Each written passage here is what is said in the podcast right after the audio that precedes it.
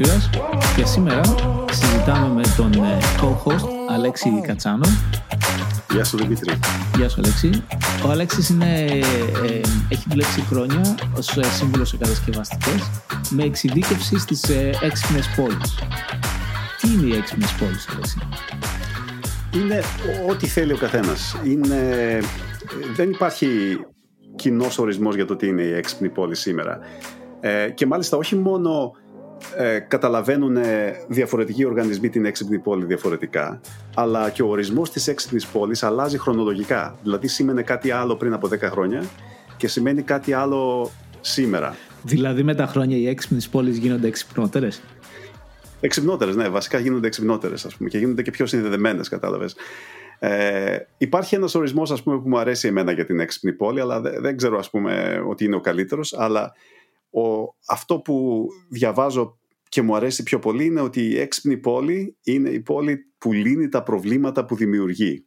Κατάλαβες γιατί; Ε, είναι ουσιαστικά το σύνολο των έξυπνων τεχνολογιών οι οποίες συνεργάζονται μαζί για να, να λύσουν τα πράγματα τα οποία είναι ενοχλητικά στο να ζήσει σε μια πόλη. Ας πούμε. Δηλαδή το να ζεις ρε παιδί μου σε, σε πόλη δεν είναι ευχάριστο έτσι. Περιμένεις τις ουρές για λεωφορεία, για μετρό κτλ. Μετά όταν φτάσεις ε, σε Starbucks περιμένεις την ουρά για το καφέ σου ξέρω εγώ κτλ.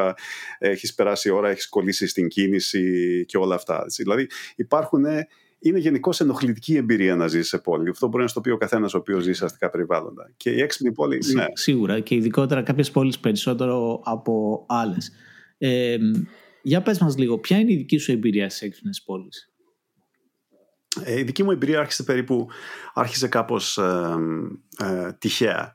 Δηλαδή κάποιος οργανισμός, ο οποίος ήταν το MTR πριν από μερικά χρόνια, ε, ζήτησε σε μένα και στην ομάδα μου να τους κάνουμε μια στρατηγική για ένα έξυπνο district, για μια έξυπνη περιοχή. Το MTR ουσιαστικά ε, ε, λαμβάνει γη από την κυβέρνηση του Hong Kong και ε, χτίζει έναν σταθμό, φτάνει τις γραμμές του μετρό, το οποίο είναι public good, ας πούμε, κατάλαβες. Και γύρω από αυτό χτίζει ένα district, το οποίο το κάνει operation το ίδιο, δηλαδή το λειτουργεί το ίδιο. Ε, και ήθελε να είναι πρωτοπόρος σαν οργανισμός στις έξυπνες πόλεις, αλλά δεν γνώριζε τι πρέπει να κάνει για αυτό. Και εμείς τους είπαμε ότι μπορούμε να κάνουμε μια έρευνα και να τους συνδέσουμε με άλλες έξυπνες πόλεις και με οργανισμούς που διαχειρίζονται έξυπνες πόλεις έτσι ώστε να πάρουν μερικές αποφάσεις. Ε, αυτή ήταν η εμπειρία που με ξεκίνησε με τις έξυπνες πόλεις και έτσι έμαθα όχι μόνο από τους ανθρώπους που ήδη δουλεύουν σε έξυπνες πόλεις και στη διαχείρισή τους τώρα, αλλά και το supply chain των έξυπνων τεχνολογιών ποιοι είναι αυτοί, ποιες είναι οι τεχνολογίες που έρχονται και υπάρχουν στο pipeline, αλλά και πώς εξελίσσονται ας πούμε, και πώς ας πούμε, στο μέλλον μπορεί να συνεργαστούν έτσι ώστε να, να υπάρχει μια μεγαλύτερο synergy, μεγαλύτερη συνέργεια μεταξύ τους. Παγκοσμίως έχεις άποψη για το ποιες είναι οι εξυπνέτερες πόλεις και ποια είναι τα κριτήρια που κάνουν μια πόλη πιο έξυπνη από άλλη; Δεν ξέρω γιατί είναι δύσκολο να το απαντήσω αυτό, κατάλαβες. Ε, γιατί υπάρχουν διαφορετικά, διαφορετικοί στόχοι στις έξυπνες πόλεις. Μερικές έξυπνες πόλεις έχουν σαν στόχο, ή ας πούμε μπορούν να το σκεφτείς διαφορετικά. Υπάρχει πάντα το ίδιο spectrum, ας πούμε, το ίδιο φάσμα των ε, στόχων, αλλά κάποιοι είναι πιο ε, έντονοι σε μερικές άλλες πόλεις και κάποιοι άλλοι είναι πιο έντονοι σε κάποιες άλλες πόλεις. Για, για παράδειγμα, ας πούμε, Μπορεί στη Βιέννη ο στόχος είναι να σωθεί ενέργεια περισσότερο, αλλά μπορεί στη Σιγκαπούρη ο στόχος μας να είναι να κυκλοφορούμε μέσα στην πόλη πιο γρήγορα στους προορισμούς μας, κατάλαβες. Γι' αυτό είναι πιο, είναι πιο δύσκολο να φτιάξεις ένα index, ένα δίκτυ των έξυπνων πόλεων, που το έχουν προσπαθήσει πολύ. Είναι, είναι κάπως δύσκολο. Οπότε μια πόλη γίνεται εξυπνότερη όταν ουσιαστικά καταφέρνει να εξυπηρετήσει τους στόχους που έχουμε θέσει εμείς Π.χ. να δώσω ένα παράδειγμα. Ε, εγώ εδώ στο Μιλάνο ξέρω ότι ε, είναι σημαντικό να μειωθούν οι ρήποι τέλος πάντων στο κέντρο της πόλης ας πούμε. Ε, χρησιμοποιούν ε, κάμερες και αναγνώριση των στοιχείων ναι. των, των οχημάτων ώστε να γνωρίζουν ποια ρηπογόνα οχήματα, αν τα ρηπογόνα οχήματα κυκλοφορούν mm. εντός των δακτυλίων του Μιλάνου ή αν κάποιες συγκεκριμένες ώρες ε, κυκλοφορούν κάποια οχήματα ή όχι ή θα έπρεπε να κυκλοφορούν ή όχι. Δηλαδή αυτό εντάσσεται μέσα στην ε, κατηγορία ας πούμε, της ε, έξυπνης πόλης ή... Ναι, κατά τη γνώμη μου ναι. Αυτά είναι, εντάσσονται όλα μέσα στην κατηγορία των, των έξυπνων πόλεων. Ε, για μένα, ας πούμε, το, αυτό που κάνει τη διαφορά στις έξυπνες πόλεις είναι το πώς οι διάφορες τεχνολογίες μπορούν να έχουν συνέργεια μεταξύ τους και να μην είναι ξεχωριστά σε σιλό, ας πούμε, να μην είναι σε silos. Αν καταφέρεις και... Μπορώ να σου δώσω μερικά παραδείγματα, έτσι. Δηλαδή, έχουμε ε, τα... Έχουμε τα ride shares για παράδειγμα, Uber, Lyft και τα λοιπά. Στην Ασία περισσότερο δουλεύει το Uber, δεν έχουμε Lyft εδώ πέρα. Νομίζω στις ΗΠΑ υπάρχει το Lyft. Τώρα στην Ιταλία δεν ξέρω ποιο είναι το πιο...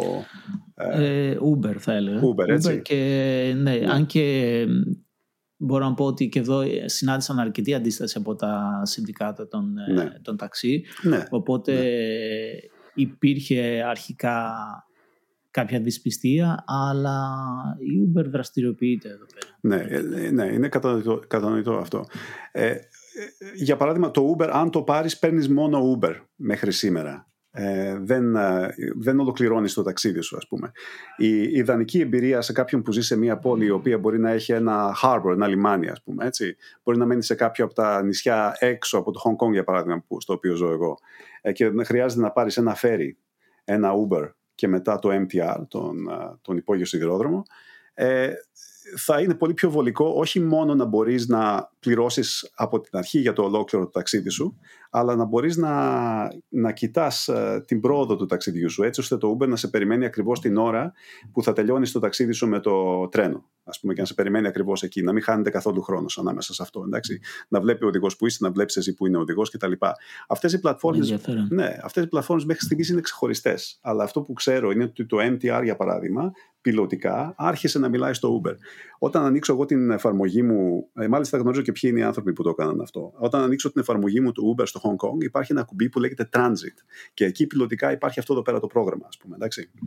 Αλλά αυτό δεν, δεν, ε, δεν είναι ολοκληρωμένο ακόμα. Αυτό που πιστεύω ότι θα γίνει στο τέλος είναι ότι όχι μόνο θα μπορείς να πληρώνεις και να, ε, να κάνεις monitoring ολόκληρο το ταξίδι σου, αλλά με το Uber Eats και με διάφορες άλλες εφαρμογές που μπορεί να είναι drop down σε αυτό, μπορείς να, να σε περιμένουν καφέδες καθώς βγαίνεις με το τρένο.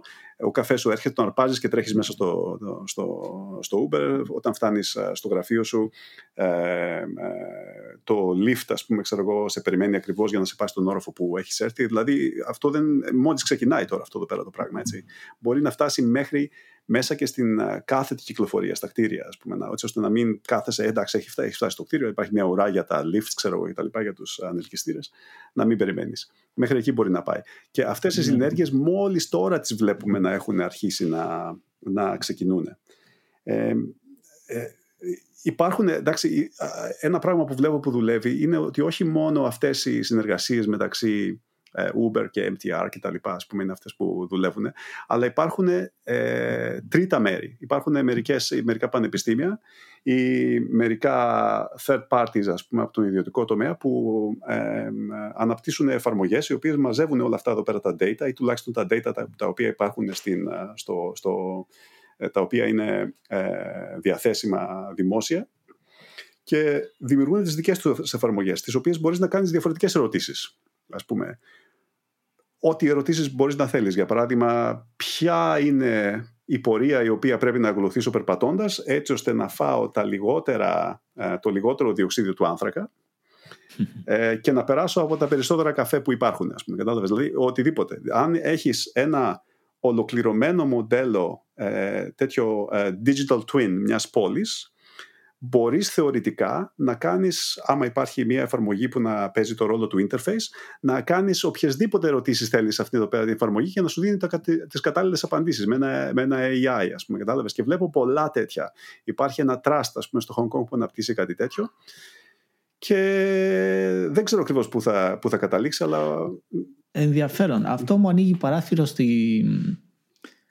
στο πρόσφατο τεχνολογικό trend ας πούμε του Metaverse. Και αυτό που θέλω να πω είναι, δηλαδή το να ψηφιοποιήσεις μια πόλη και να τη χρησιμοποιήσεις σαν μοντέλο, πιστεύεις ότι θα είχε και πραγματικά, πραγματικό όφελος στους πολίτες; Δηλαδή το να δεις ψηφιακά αν κάποια πράγματα λειτουργούν ή πώς θα μπορούσαν να λειτουργήσουν και μετά να τα μεταφέρεις στην, πραγματικότητα; το digital twin ουσιαστικά είναι μια αντανάκλαση της πραγματικής πόλης δεν ε, ζει ας πούμε ρε παιδί μου στο, στο cyberspace ουσιαστικά είναι η ίδια η πόλη και live βλέπεις τα πράγματα τα οποία συμβαίνουν στον πραγματικό κόσμο μέσα στο digital twin. Ας πούμε... Okay, οπότε αφορά περισσότερο τις συνέργειες μεταξύ ναι. των ε, υπηρεσιών που μια πόλη προσφέρει παρά ε, μια εναλλακτική πόλη. Ας πούμε. Ναι, ναι, δεν είναι εναλλακτική. Είναι η ίδια η πόλη. Το digital twin ουσιαστικά είναι ένα ολοκληρωμένο digital twin που δεν υπάρχει σε καμία πόλη. Ίσως το πιο αναπτυγμένο που, που ξέρω εγώ είναι αυτό που έχουν στη Σιγκαπούρη, αλλά και εκεί δεν είναι ολοκληρωμένο. Είναι μια πόλη η οποία έχει, για παράδειγμα, από να σκεφτείς από τα υπόγεια utilities, ξέρεις, την ίδρυυση, αποχέτευση, ξέρω εγώ, καλώδια που υπάρχουν, όλα καταγεγραμμένα, ξέρω εγώ, εκεί πέρα, ε, με τα κτίρια, με τους ορόφους τους, με το τι υπηρεσίες, τι υπάρχει στον κάθε όροφο από αυτές εδώ πέρα τις υπηρεσίες, retail, ξέρω εγώ, F&B κτλ. Ε, και εσύ να έχεις access σε όλα αυτά μέσα από ένα interface, εντάξει. Και ε, μιλάμε και για το transportation και για τις ε, μεταφορές και για όλα αυτά. Ένα ολοκληρωμένο twin, ε, digital twin τα έχει όλα αυτά. Βέβαια, εντάξει, θα, δεν, θα έχεις, δεν θα έχεις πρόσβαση, ας πούμε, σαν πολίτης σε όλα αυτά. Θα έχεις πρόσβαση μόνο σε αυτά στα οποία σε, σε αφορούν. Ακριβώς εκεί που ήθελα να καταλήξω. Τι όφελος προσφέρει σε μένα ως πολίτη αυτό, ας πούμε; Να εσύ σαν πολίτης ας πούμε μπορείς να κάνεις το εξής. Ε, μπορείς να αφαιρέσεις από τη ζωή σου όλα τα πράγματα τα οποία σε ενοχλούν. Τι σε ενοχλούν, να περιμένεις ε, για τις μεταφορές. Σε ενοχλούν να περιμένεις για ναι. το φαγητό. Ε, να μου φέρνει ο αντιλιβερά στο σουβλάκι ακριβώς, κρύο, ας πούμε. Αυτό με ενοχλεί κρύο, πραγματικά. Ναι, οπότε... μπράβο. Να στο φέρνει κρύο, ας πούμε. Εντάξει. Μπορείς να, μπορεί να είναι έτοιμο τη στιγμή που θα κατέβεις, ας πούμε, ξέρω εγώ, από το τρένο κτλ. Αλλά δεν είναι αυτά εδώ πέρα τα μοναδικά ωφέλη. Γιατί ε, ε, αυτό που έχω δει εγώ, έχω δει δύο μοντέλα, έτσι. Έχω δει το μοντέλο σύμφωνα με το οποίο οι κυβερνήσεις των πόλεων όπως ας πούμε στο Hong Kong και στη Σιγκαπούρη αποφάσισαν να φτιάξουν έξυπνες πόλεις και να μαζέψουν τα data και να αποφασίσουν πώς θα τα χρησιμοποιήσουν για το όφελος των πολιτών. Εντάξει. Αυτό δεν δουλεύει πάρα πολύ καλά, γιατί ουσιαστικά χρησιμοποιείς ένα περιορισμένο αριθμό ανθρώπων για να σκεφτούν ιδέες.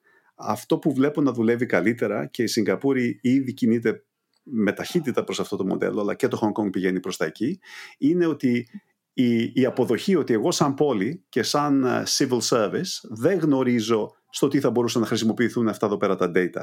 Άρα τα κάνω αυτά τα data δημόσια και χρησιμοποιώ ολόκληρη τη δημιουργικότητα του ιδιωτικού τομέα, startups κτλ., με κάποιον να τα πάρει και να τα, να, τα, να τα συνθέσει με έναν τρόπο έτσι ώστε να αποφασίσουν οι ίδιοι οι πολίτες και η ίδια αγορά ποιος, τι, τι χρειάζονται να χρησιμοποιήσουν, κατάλαβες. Δηλαδή να το πάρεις mm-hmm. κάπως αγνωστικά.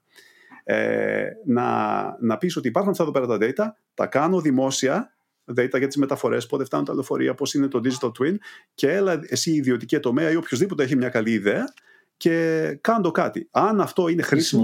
Μπράβο, μπράβο. Και αν είναι χρήσιμο, ας πούμε, ρε παιδί μου, η αγορά και οι άνθρωποι θα το χρησιμοποιήσουν και πραγματικά θα τους βοηθήσει. Αυτό, δηλαδή, το, το αγνωστικό, ας πούμε, μοντέλο είναι αυτό που βλέπω να κατευθύνονται οι περισσότερες πόλεις.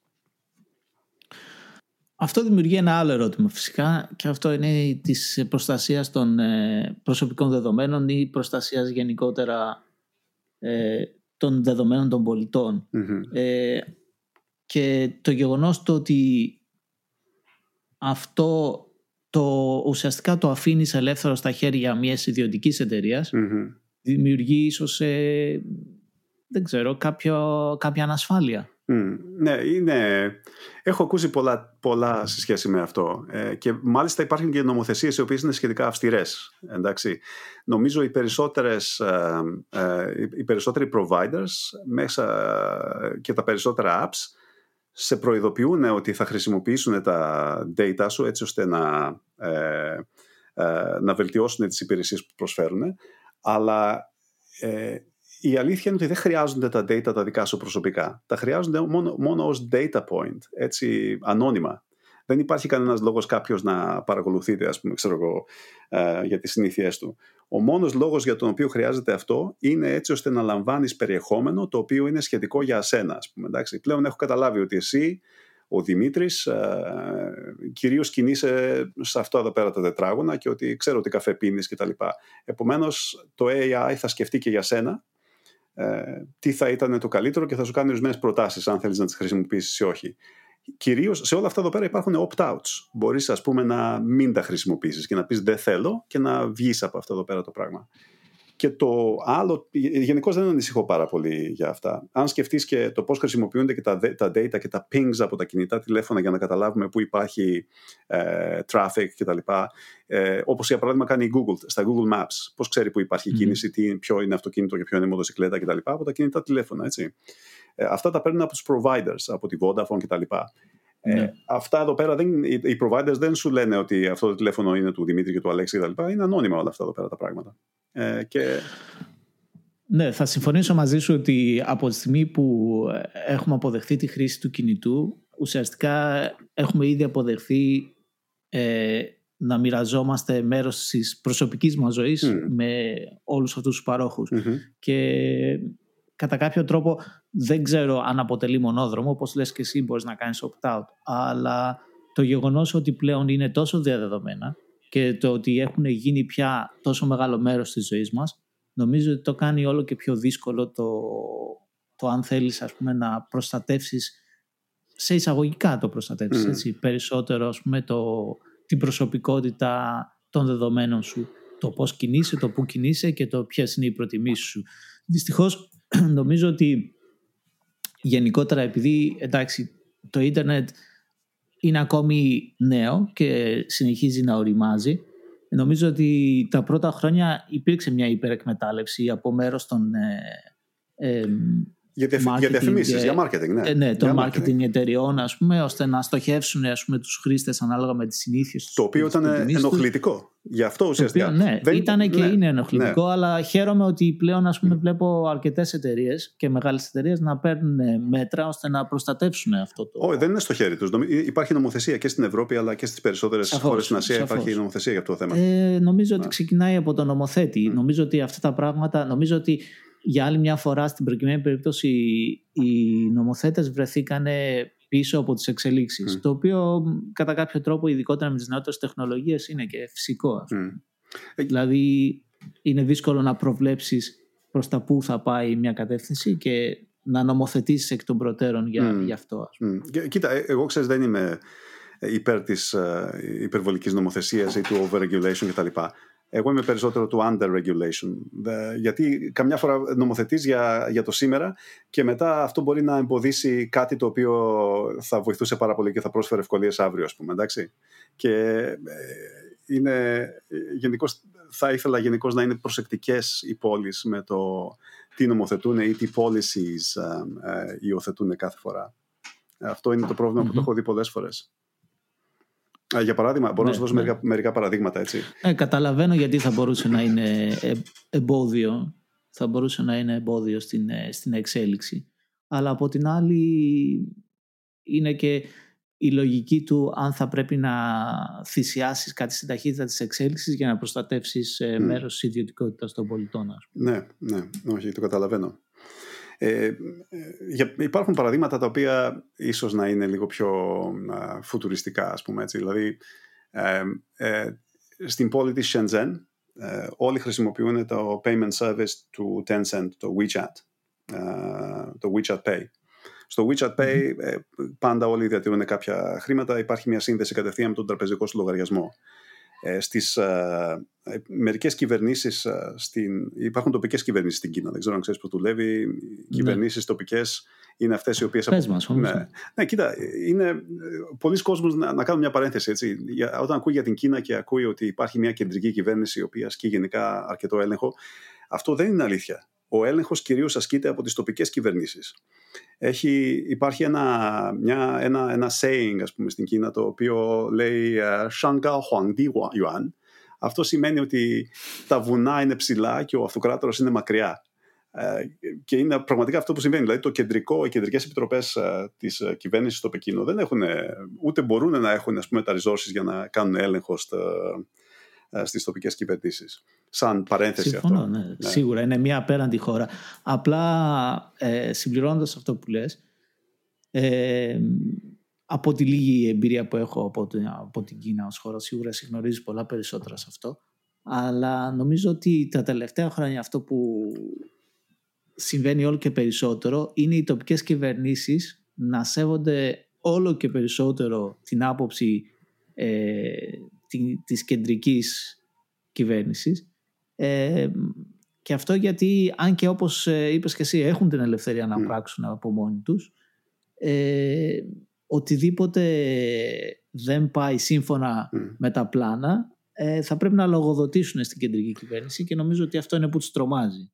Και τελικά καταλήγουν να, καταλήγουν να ενστερνίζονται αυτό που ουσιαστικά υπαγορεύει η κεντρική κυβέρνηση. Στα κεντρικά δόγματα. Υπάρχουν ορισμένα πράγματα, υπάρχουν μερικά δόγματα τα οποία ξέρω εγώ αναθεωρούνται κάθε πέντε χρόνια στο Κογκρέσο της, της Κίνας, το οποίο συμβαίνει κάθε πέντε χρόνια ε, και υπάρχουν κάποια κεντρικά δόγματα για τα επόμενα πέντε χρόνια τα οποία ας πούμε είναι θρησκεία εντάξει, σε αυτα Πέρα από αυτά, όταν μιλάμε για το πώς θα διεξάγουμε το business ας πούμε το καθημερινό υπάρχουν διαφορές. Γι' αυτό ε, εγώ θα μιλούσα για τη Shenzhen η οποία έχει ένα σύστημα ε, σύμφωνα με το οποίο ε, έχει face recognition, η αναγνώριση προσώπου ας πούμε έτσι. Όσοι είναι πολίτες της Shenzhen ε, πλέον ε, υπάρχει μια, ένα κεντρικό database το οποίο είναι επίσημο, είναι κυβερνητικό και έχει αναγνωρισμένο το πρόσωπό σου. Αν εσύ... Εμένα αυτό ας πούμε με κάνει να αισθάνομαι ήδη άβολα. ναι, κοίτα τι, ναι, εντάξει. κοίτα τι συμβαίνει τώρα, έτσι. Αν εσύ, να σου δώσω ένα παράδειγμα για το πόσο μακριά το έχουν πάει αυτό εδώ πέρα το πράγμα. Αν εσύ ε, πας και περάσεις μία διάβαση ενώ έχει κόκκινο, ε, σε καταγράφει κατευθείαν και κατευθείαν αφαιρούν τα χρήματα από το πρόστιμο από το WeChat. Μπορείς μετά να πας και να, το, να διαμαρτυρηθείς ας πούμε, στο δικαστήριο και να πεις πραγματικά αν αποδείξεις ότι δεν ήταν κόκκινο και ότι ήταν πράσινο και είναι λάθος. Εντάξει, πραγματικά μπορείς να το πάρεις πίσω αν βγάλεις μια φωτογραφία κτλ. Αλλά εκείνη τη στιγμή το πρόστιμο το τρως αυτή, δηλαδή είναι μια χρήση. είναι, είναι, Νομίζω ότι ναι. οι έξυπνες πόλεις στην Ελλάδα θα έρθουν ποτέ. Ναι. Πρώτη διαπίστωση. Ε, ε, ε, Δεύτερη διαπίστωση. Ε, εντάξει. Δεν νομίζω ότι θέλω να ζήσω σε μια έξυπνη πόλη. Όχι, μπορείς να μην περνάς με κόκκινο, κατάλαβες. Είναι και αυτό άλλο. Ε, δεν, δεν έχει πολύ μεγάλη διαφορά από τις κάμερες οι οποίες ας πούμε περνάς με κόκκινο και σε γράφουν κτλ. Απλά είναι λίγο το, το πρόστιμο είναι πιο γρήγορο, κατάλαβες έτσι. Ε. ναι, είναι η αμεσότητα ναι, πούμε, ναι, ναι. η οποία κάνει τη διαφορά. Ναι, μέχρι να περάσει την άλλη μεριά, ήδη τα λεφτά σου έχουν φύγει. Ενδιαφέρον. Ε, αυτό είναι κάτι που συμβαίνει. Επίσης, έχουν και ορισμένους κάδους ανακύκλωσης, οι οποίοι ε, μόλις. Ε, ε, υπάρχει, υπάρχει το ηλεκτρονικό σου πορτοφόλι και μόλις βάλεις. Ε, για παράδειγμα, αρκετό πλαστικό μέσα στην, στο σωστό κάδο ανακύκλωσης, ε, έρχονται κάποια χρήματα πούμε, στο ηλεκτρονικό σου πορτοφόλι του WeChat ή στο Alibaba, στο Alipay, ό,τι, ό,τι χρησιμοποιείς. Εντυπωσιακό. Μα αυτό πώς το αναγνωρίζει; Υπάρχει κάποιο NFT, ε, ε, Near Field Communicator, Σκα, NFC. Σκανάρεις το WeChat με τον κάδο ας πούμε, της ανακύκλωσης. Ah, έτσι. Okay. Και, και πόσο ο κάδος γνωρίζει τι είδους πλαστικό βάζεις εσύ, ας πούμε. Ε, αυτό είναι, έχει αναγνώριση μέσα. Αυτό είναι. Έχει κάποια ε, infrared συστήματα τα οποία τα αναγνωρίζουν.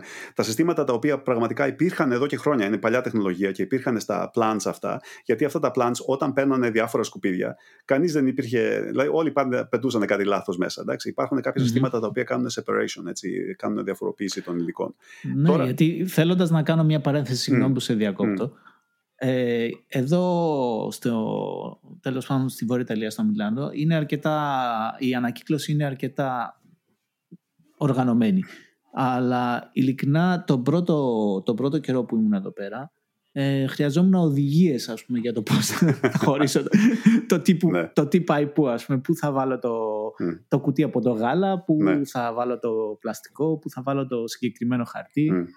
Ε, οπότε, ναι, νομίζω ότι αυτό είναι πραγματικά προς όφελος του πολίτη. Ναι, μα δεν, μα δεν, μα δεν στο τελείωσα. Υπάρχει και το ανάποδο, ότι άμα πάρεις, αν βάλει το λάθος υλικό, ο κάδος στο φτύνει ε, κατευθείαν, δεν, ε, δεν σου κάνουν καθόλου πλάκα. Και σου λέει και διά, κάτι αγενή πράγματα, ας πούμε, και πού να το βάλεις σωστά, ας πούμε, κατάλαβες.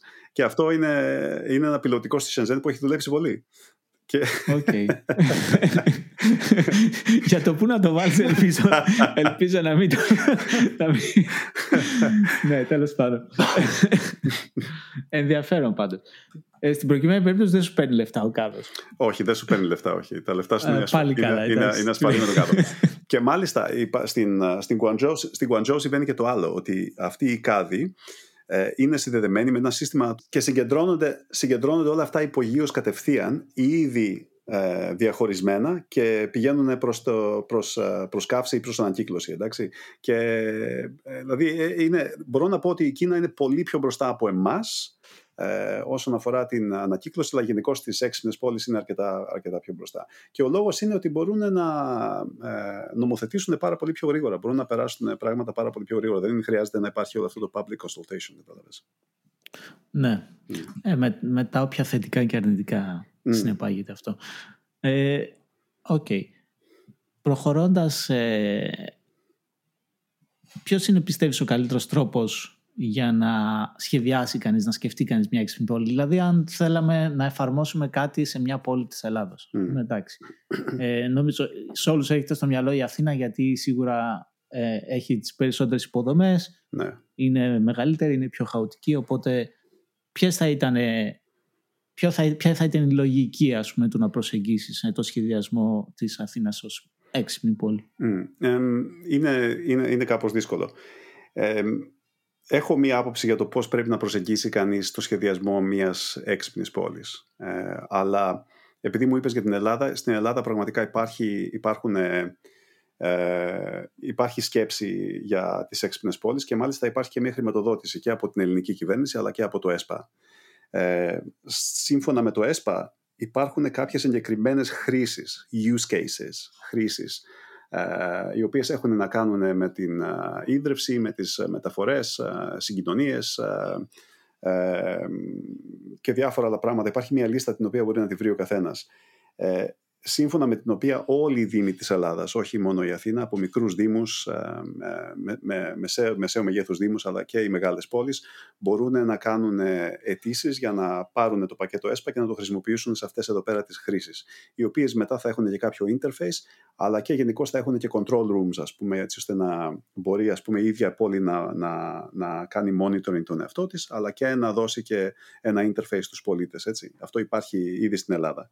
Και μάλιστα δεν έχει ξεκινήσει το πρόγραμμα αυτό, αλλά ε, υπάρχουν αρκετές συμβουλευτικές στην Ελλάδα, όπως η KPMG, η PwC, οι οποίες ε, ήδη μιλάνε με Δήμους και προσπαθούν να τους βοηθήσουν πώς να κάνουν τι σωστές επιλογές.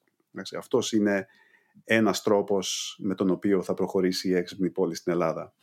Ε, επειδή το έχω δει το πρόγραμμα και έχω μιλήσει με, με, με, με ανθρώπους οι οποίοι είναι πιο σχετικοί με το αντικείμενο στην Ελλάδα, ένα πράγμα που βλέπω είναι ότι δεν υπάρχει κάποιος ε, ε, βασικός σχεδιασμός ε, σύμφωνα με τον οποίο οι, οι, οι, οι χρήσεις αυτές να, να βασιστούν σε κάποιο πρωτόκολλο στο οποίο μετά μπορείς να κάνεις monitoring ολόκληρη την χώρα, κατάλαβες. Δηλαδή για μένα έτσι πώς τα έχω δει μέχρι τώρα μου φαίνεται ότι θα, έχει κάποιες, θα προσφέρει κάποιες ευκολίες στο τοπικό επίπεδο αλλά δεν είμαι σίγουρος ότι όλα αυτά θα κωδικοποιηθούν με έναν τρόπο έτσι ώστε σε εθνικό επίπεδο να έχουμε μια έξυπνη χώρα το οποίο κατά τη γνώμη μου είναι σημαντικό.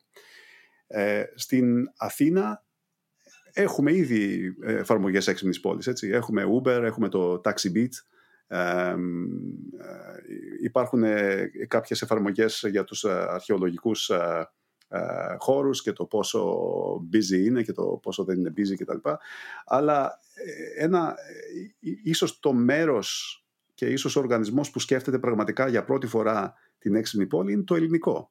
Ε, το development ας πούμε, που, που συμβαίνει στο ελληνικό. Ήδη υπήρχε, υπήρξε ένα procurement ε, και το οποίο το έχει, το έχει κερδίσει αν θυμάμαι καλά η Deloitte για το, σχεδιασμό, το στρατηγικό σχεδιασμό του ελληνικού σαν έξυπνη πόλη. Νομίζω ότι στην Ελλάδα το μοναδικό, ο μοναδικός οργανισμός ο οποίος ε, σκέφτεται τη δική του στρατηγική σαν έξυπνη πόλη είναι το ελληνικό και το οποίο επειδή είναι ξεχωριστό district και υπάρχει ένας οργανισμός ο οποίος ε, είναι υπεύθυνος για τη διαχείρισή του, είναι μια ευκαιρία να πιλωτάρουν ε, ορισμένες ε, τεχνολογίες και το πώς θα δουλέψουν μεταξύ τους, έτσι ώστε αυτό να δουλέψει σαν μοντέλο μετά για δήμους, για ολόκληρη την Αθήνα, ποιος ξέρει γιατί, ίσως και σε εθνικό επίπεδο.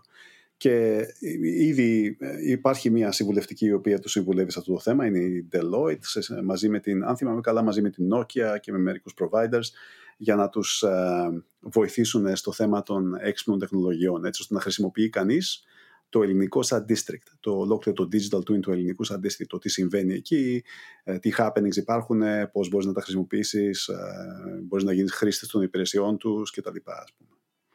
Ε, για μένα με ρώτησες όμως ας πούμε ποιος είναι ο καλύτερος τρόπος να σκεφτούμε για την έξυπνη Και εγώ δεν ήμουνα ποτέ, δεν πίστευα ποτέ ότι η έξυπνη πόλη μπορεί να γίνει με κεντρικό σχεδιασμό.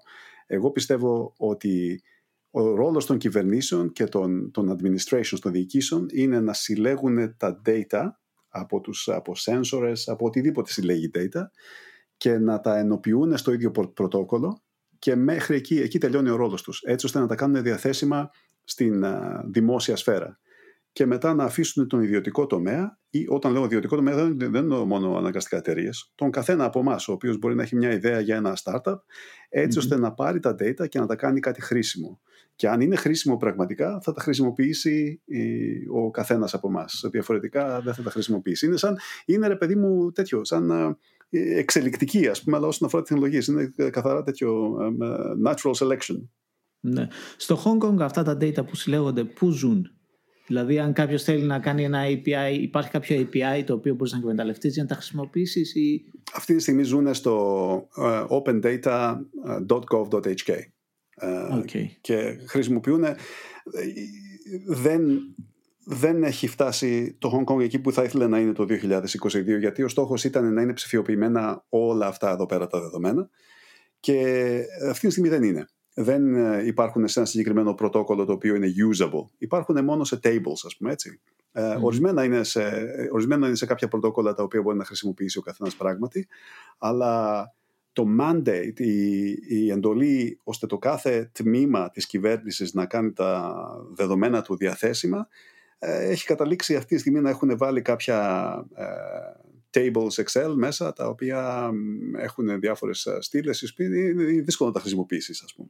Άμα mm. πας στην ιστοσελίδα των ανοιχτών δεδομένων της Σιγκαπούρης θα δεις ότι τα δεδομένα είναι πολύ καλύτερα ψηφιοποιημένα γιατί υπάρχει, υπήρχε πιο συγκροτημένη προσπάθεια τα τελευταία χρόνια να συγκεντρώσουν τα data και να κάνουν ακριβώς αυτό. Αυτή ήταν η προσπάθεια της Σιγκαπούρης. Ενώ στο Hong Kong έγινε λίγο πιο, πώς να το πούμε, δεν ήταν τόσο, δεν ήταν τόσο καλά οργανωμένο το θέμα. Ε, ήταν ένα κεντρικό, μια κεντρική εντολή, ένα κεντρικό πώληση, το οποίο το ερμήνευσε ο καθένας στο κάθε τμήμα της κυβέρνησης όπως ήθελε και στο κάθε Υπουργείο. Ποια είναι η γνώμη σου για τα ride sharing; Μιλήσαμε λίγο πριν για το Uber και βλέπω ότι τα τελευταία χρόνια ειδικότερα και, και εδώ στο Μιλάνο αλλά και σε άλλες πόλεις ε, έχουν γίνει πολύ της μόδας στα e-scooter ή επίσης ε, e-mobility ή e-bikes. Βλέπω κάποια ε, ηλεκτρικά βεσπάκια που κυκλοφορούν πολύ ή mm. τέλος πάντων ε, κάποια... Ας αρχίσουμε με αυτά. Θυμάσαι πριν που σου έλεγα ότι χρειάζεται προσοχή το πώς νομοθετεί κανείς. Ε, υπάρχει νομοθεσία σχεδόν παντού σύμφωνα με την οποία αυτά εδώ πέρα απαγορεύονται. Οτιδήποτε ηλεκτρικό, ε, το οποίο ε, κινείται, τα e-scooters και τα e-bikes κτλ. δεν είναι νόμιμα. Γιατί σύμφωνα με κάποιες παλιές νομοθεσίες, πριν εφευρεθούν αυτά και πριν γίνουν διαθέσιμα όπως είναι σήμερα, ε, θεωρούνταν στην Ελλάδα μοτοποδήλατα. Στο εξωτερικό, ξέρω εγώ, e-mopeds. Και λόγω ε, αυτού του πράγματος δεν επιτρέπονταν. Και μάλιστα ε, εδώ που είμαι στο Hong Kong υπήρχαν και συλλήψεις. Βλέπουν στους δρόμους ας πούμε, ε, κόσμο με e-scooters και τους πάνε στο τμήμα, τους βάζουν ένα πρόστιμο και τους αφήνουν να φύγουν. Γίνονται τέτοια πράγματα. Γιατί υπάρχει αυτή εδώ πέρα η νομοθεσία. Ε, δεν υπάρχει, δηλαδή, δεν υπάρχει τίποτα καλύτερο κατά τη γνώμη μου στο, από το να, να, να χρησιμοποιούμε e-scooters σήμερα γιατί ε, δες το έτσι όσο και να κάνεις ε, ε, λωρίδες ποδηλάτων, οι ποδηλάτες θα είναι πάντα ένα συγκεκριμένο νούμερο και όσο και να, ε, να προσπαθείς να κάνεις encouraging το κοινό να χρησιμοποιήσει ποδήλατα, υπάρχουν κάποιοι οποίοι δεν θα τα χρησιμοποιούν και θα παίρνουν πάντα μεταφορές οι οποίες είναι ή το αυτοκίνητό τους ή κάποια άλλα ε, μέσα μαζικής μεταφοράς κτλ. Αλλά τα e-scooters για τους τεμπέληδες, οι οποίοι είναι το μεγαλύτερο μέρος του πληθυσμού και δεν θα αλλάξει αυτό εδώ πέρα το πράγμα, πραγματικά βγάζει κόσμο από τις, από τις uh, μεγάλες λωρίδες και τους πηγαίνει με ένα πάρα πολύ μικρό όχημα στις λωρίδες ποδηλάτων. Εντάξει, για μένα δεν υπάρχει τίποτα καλύτερο για την κυκλοφορία. Το πρόβλημα που έχω δει εγώ με αυτά είναι ότι δυστυχώς δεν σέβονται πολλές φορές τις mm. λωρίδες ποδηλάτων. Δεν σέβονται δηλαδή το χώρο που θα έπρεπε να κυκλοφορούν και δεν ξέρω αν οδηγείς ε, εσύ στο, στο Hong Kong. Εγώ οδηγώ εδώ στο Μιλάνο και πολλές φορές ε, βρίσκονται στη μέση του δρόμου ή βρίσκονται τέλος πάντων σε σημεία του δρόμου που δεν θα έπρεπε να βρίσκονται. και υπήρξαν και κάποια περιστατικά που υπήρξαν κάποια mm. ατυχήματα ε, και ο κόσμος είναι αρκετά ευαισθητοποιημένος ε, με τη χρήση αυτών των, ε, ναι. των μέσων γιατί πολλές φορές θα χρησιμοποιούνται από τουρίστες οι οποίοι δεν γνωριζουν την πόλη ή δεν είναι συγκεντρωμένοι σε αυτό που κάνουν κοιτάζοντας τριγύρω ας πούμε, και ψάχνοντας για κάποιο αξιοθέατο και δημιουργούν ίσως και προβλήματα στην κίνηση. Συμφωνώ ότι είναι σίγουρα ένας ε, οικολογικός τρόπος μετακίνησης και δίνει μια εναλλακτική κιόλα σε, σε κάποιον που δεν θέλει να χρησιμοποιήσει το λεωφορείο ή το ποδήλατο ή ε, με κάποιο ναι. άλλο μέσο μαζικής μεταφοράς. Αλλά από την άλλη νομίζω ότι δεν, τουλάχιστον από την εμπειρία που έχω από εδώ δεν υπήρξε ε, επαρκή σχεδιασμός ώστε να ενταχθούν ε, με σωστό τρόπο στην, ε, στην κίνηση ναι, Κοίταξε εδώ, ε, ήμουνα σε ένα, σε ένα πάνελ στο οποίο ήταν και ο Υπουργός Μεταφορών εδώ πέρα, ο οποίος ήταν ο, ο προηγούμενος ε, Υπουργός των Κατασκευών, ε, ο οποίος είπε ότι ετοιμάζει ένα νομοσχέδιο τώρα στο Hong Kong, σύμφωνα με το οποίο αυτά θα επιτραπούν. Θα επιτρέπονται και θα μπορέσουμε να τα κάνουμε regulation, θα μπορέσουμε να τα εντάξουμε μέσα στο πλαίσιο το οποίο υπάρχει τώρα, το οποίο είναι το πιο σημαντικό. Ε, έχεις δίκιο ότι μπορεί να είναι επικίνδυνα αν δεν ακολουθούν κάποιους κανόνες. Και τα ποδήλατα ακόμα ακολουθούν κάποιους κανόνες έτσι, δηλαδή και τα ποδήλατα είναι κάτι το οποίο θέλουμε. Ε, αυτά είναι, είναι, είναι, είναι περίπου το ίδιο. Δεν πρέπει να τα βλέπεις διαφορετικά. Ένα πράγμα το οποίο ε, ίσως μπερδεύει τον κόσμο είναι ότι όταν ακούσει κάποιος για ένα ατύχημα το οποίο έγινε με σκούτερ αυτό είναι αμέσως news, είναι αμέσως νέα. Αλλά τα υπόλοιπα νέα, τα ατυχήματα τα οποία είναι τα κλασικά, ας πούμε, με αυτοκίνητα, ξέρω εγώ, μηχανές κτλ. Αυτά είναι απλά στατιστικές. Κανείς δεν τα κοιτάει. Κανείς δεν μετράει αν έχουν αυξηθεί, αν έχουν μειωθεί. Θα σου πω για παράδειγμα ότι αν βγάλεις πολύ κόσμο με σκούτερ και κατά αυτόν τον τρόπο, με στατιστικό τρόπο δηλαδή, μειώσεις τα ατυχήματα τα οποία θα γινόταν με άλλα μέσα, αυτή η μείωση δεν γίνεται αμέσω παρατηρητή. Δεν γράφουν οι εφημερίδες ότι ξαφνικά ε, ξέρεις, έχει αυξηθεί, έχουμε δει ένα correlation, έχει αυξηθεί η χρήση των σκούτερς και έχουν μειωθεί τα, τα ατυχήματα. Όχι. Αλλά αν υπάρχει ένα ατύχημα με σκούτερς, αυτό είναι αμέσως νέα.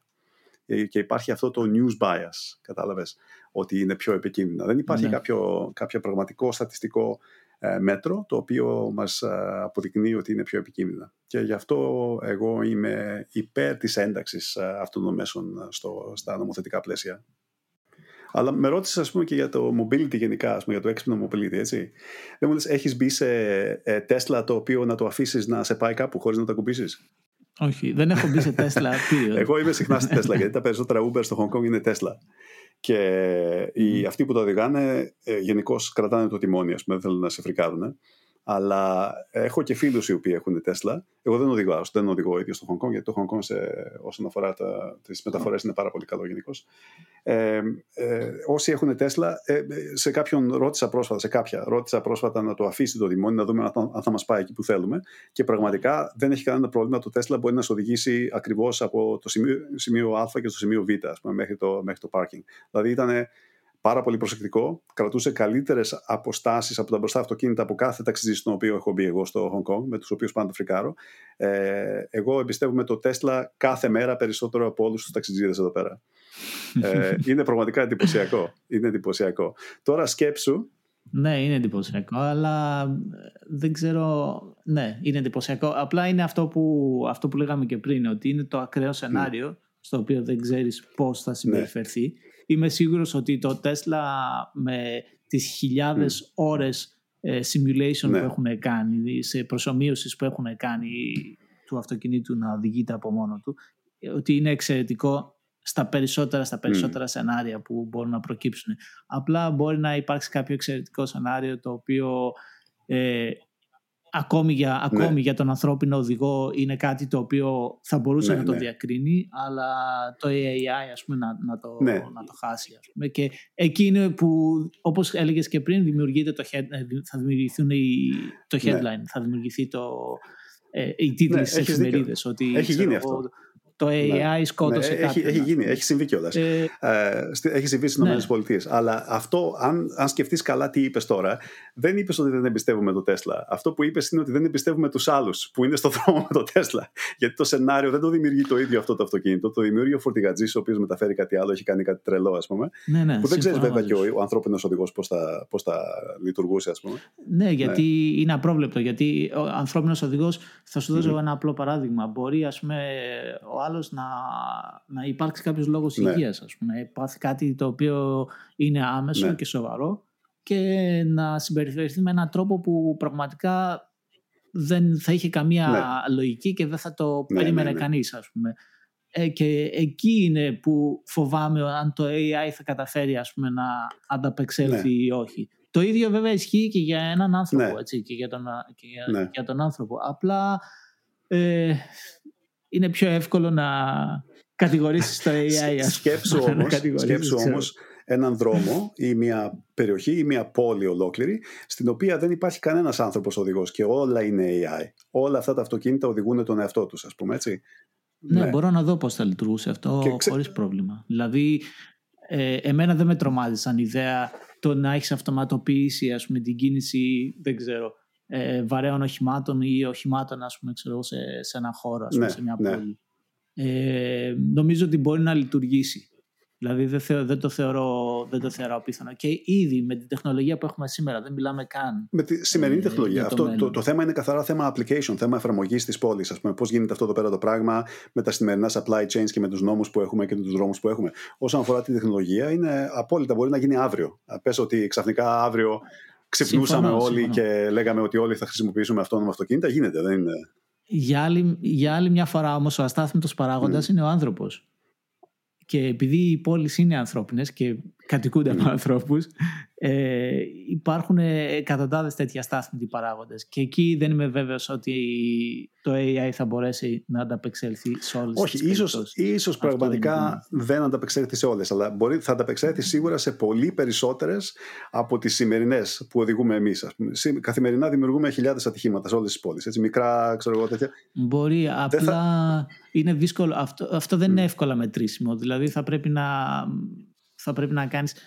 Ουσιαστικά εδώ τώρα ε, μιλήσω από mm. ιατρικής πλευράς θα πρέπει να κάνεις μια ε, double blinded randomized ναι. study ας πούμε, η οποία είναι πολύ δύσκολο να, σχεδιαστεί, να σχεδιαστεί για αυτό. Είναι, είναι πραγματικά. Ε, να σχεδιαστεί για αυτό, για αυτό το σκοπό ας πούμε. Αλλά ε, νομίζω ότι αυτό που θα μπορούσε ίσως ρεαλιστικά να γίνει είναι να αυτοματοποιηθούν mm. τμήματα ε, μιας πόλης. Δηλαδή π.χ ε, μεταφέρεις, ας πούμε, έχεις ένα, ένα supply chain, ας πούμε, ένα σημείο που ξέρω εγώ, είναι σημείο υποδομών και μεταφέρεις ε, υλικά για κατασκευές ή ξέρω εγώ οτιδήποτε τρόφιμα. Αυτό ίσως θα μπορούσε να ναι, αυτοματοποιηθεί. Ναι, ναι. Εκεί που να μην, ε, να μην υπάρχει ο ανθρώπινος παράγοντας, δηλαδή να το έχεις να δουλεύει από μόνο του αυτοματοποιημένο και να το ελέγχεις, ας πούμε. Αυτό ήδη υπάρχει. Ε, θα στη διακόψω σε αυτό το πέρα το πράγμα. Αυτά στα, σε κάποια free trade zones, τα οποία είναι κυρίως με logistic centers,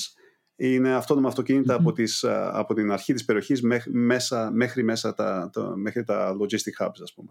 Δεν uh, οδηγούν άνθρωποι ναι. ούτε... Ε, τα, ναι.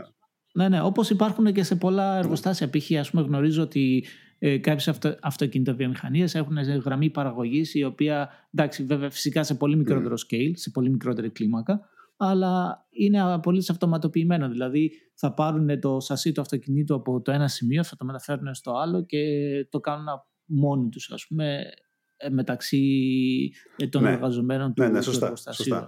Αυτά είναι πολύ είναι κλασικά. Γι' αυτό σου λέω ότι η τεχνολογία υπάρχει. Ε, ξέρεις ότι αν πραγματικά μπορούσε να εφαρμοστεί αυτό εδώ πέρα το πράγμα δεν ε, χρειάζονται πλέον ε, κόκκινα φανάρια, φανάρια στις διαβάσεις γενικώ. Γιατί τα αυτοκίνητα μιλάνε το ένα στο, ναι, στο ναι. άλλο κτλ. Αυτά εδώ πέρα είναι πράγματα του παρελθόντος μετά. Ε, θα, θα έλυνε πραγματικά πολλά προβλήματα και το βασικό πράγμα που θα μειώνονταν δραστικά είναι τα ατυχήματα, τα οποία είναι υπερβολικά πολλά μέσα στις πόλεις ε, σήμερα που οδηγάνε άνθρωποι. Αυτό είναι το, το βασικότερο ναι. πράγμα. Ε, ναι, συμφωνώ ότι υπάρχουν ναι. πολλά ατυχήματα. Εντάξει, ε, πολλές φορές ε, ναι, το θεωρούμε δεδομένο γιατί πραγματικά έτσι έχουμε, Έτσι έχουμε συνηθίσει. Έχουμε συνηθίσει ότι τα ατυχήματα είναι μέρος, ναι. Ε, είναι Για ποιο λόγο, δεν, δεν κατάλαβα, αφού γίνεται. Ναι. Αλλά ναι, θα μπορούσε ίσως ε, στο μέλλον ναι, να βελτιωθεί πάρα πολύ και εδώ είναι η τεχνολογία σίγουρα θα μπορούσε να είναι mm. προς όφελος του, ε, του πολίτη οπότε νομίζω ότι αυτό θα ήταν μια εφαρμογή της έξυπνης mm. πόλης η οποία θα είχε ένα θετικό αντίκτυπο για την ποιότητα ναι. ζωής όλων. Και, πριν ας πούμε κλείσουμε με τις έξυπνες πόλεις, ένα ε, καινούριο μοντέλο έξυπνης πόλης που βλέπω ε, να αναδύεται όχι τόσο πολύ στην Ασία αλλά στην Ευρώπη είναι το μοντέλο της έξυπνης πόλης στην οποία ο πολίτης γίνεται μέτοχος των εφαρμογών της έξυπνης πόλης.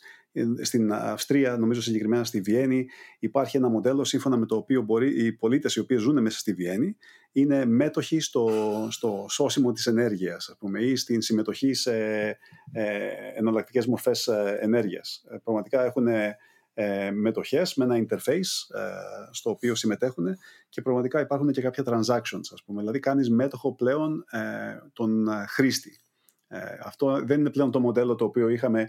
Έχουμε κάποιες εφαρμογές της πόλης οι οποίες θα διευκολύνουν τη ζωή των ε, ανθρώπων να τις χρησιμοποιήσουν, αλλά πλέον είναι interactive, ας πούμε, είναι διαδραστικό. Πλέον και ο πολίτης μπορεί να γίνει μέτοχος και με τη δική του συμμετοχή και μάλιστα με, και στο επίπεδο των transactions, ας πούμε, μπορεί να γίνει και, προ, και οικονομικός μέτοχος σε ορισμένες από αυτές εδώ πέρα τις, ε, τις εφαρμογές. Αυτό είναι κάτι το οποίο το βλέπω και είναι καινούριο και μπορεί να το δούμε και στην Ασία σύντομα. Μάλιστα, ενδιαφέρον. Πολύ ενδιαφέρον. Ωραία.